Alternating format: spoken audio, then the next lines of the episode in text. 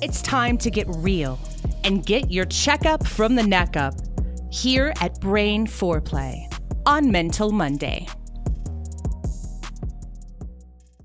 Welcome, everyone, to Brain Foreplay, where you get your checkup from the neck up. I'm Dr. Rick Perea, and I'm here to help you every day with your decision making, your communication skills, and your psychology, how you interact with other people in relationships. Today, I want to talk to you about an acronym called FEAR. F E A R. And traditionally, we look at fear as something that helps us respond to a stimuli to a perceptual value.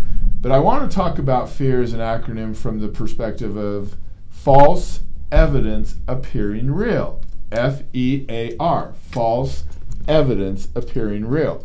And essentially, what we're saying is that fear is not real. It only is real if we make it real. Let me give you an example. For those of you out there listening, watching, put fear in my hand. Go ahead. I challenge you. Put some fear in my hand. Is it red? Is it green? Is it blue? Is it big? Is it small? We can't identify it with the naked eye. So it's really one of those tertiary aspects to life, meaning that we create it with our thoughts, our perceptions, our feelings, and our mood. False evidence appearing real. And so what happens when we feel fear, we're fearing something that may not even be real or true. For example, if you're fearful of a Doberman Pinscher, a dog, and you see a dog, you're not fearful of the dog, you're fearful of the feeling that you feel by being intimidated by the dog. It's a feeling that we're fearful of. We don't really know the dog, we don't know its personality. And by the way, personality is separate from the dog. Emotions, decision makings, thoughts, feelings, and perceptions are separate from the person false evidence appearing real. So the next time you find yourself fearful, the next time you find yourself afraid to give a presentation in front of your class, your, your organization, your team, it's false evidence appearing real. It appears real to us, but it's not. It's false. And when you can separate fear from our perceptual values, if you can separate that feeling from your act.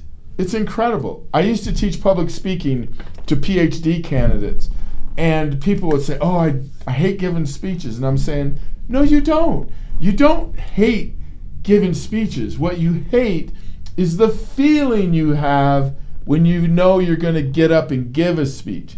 That's an anxiety. And when you feel that anxiety, you don't like that. Once you regulate your anxiety, you get up in front of people, you speak, you actually connect with people. You actually build relationships with people. It's really cool. So there's really nothing to fear about fear except fear itself. But that's a misnomer because fear doesn't exist. So, false evidence appearing real, people. I want you to remember that because there's no reason to be fearful in this lifetime. There's no reason to be fearful in relationships, at work, socially, climbing mountains. We have some people here in our office that really are into climbing, and I'm sure there's times when they do get fearful, but it's a perception. It's a perceptual value. Sometimes I, I, I would fear, um, like I said, a particular dog, and nine out of ten times, ten out of ten times, the dog does not attack or does not, you know, causing me any kind of harm. So I just want to release you from fear. Please don't live a fear based life.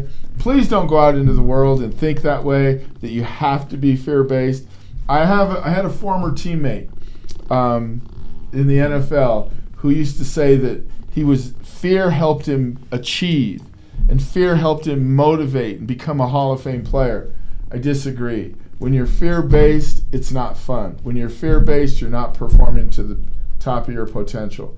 So don't let false evidence that appears real, F E A R, false evidence that appears real, govern or regulate your life. Go out there and go full speed. There's no there's no barriers, there's no governors to life. Go full speed and be who you're supposed to be. Thanks for tuning in to Brain Foreplay where you get your Checkup from the neck up on Mental Mondays. I'm Dr. Rick Perea. Go out in this fearless world and have fun today.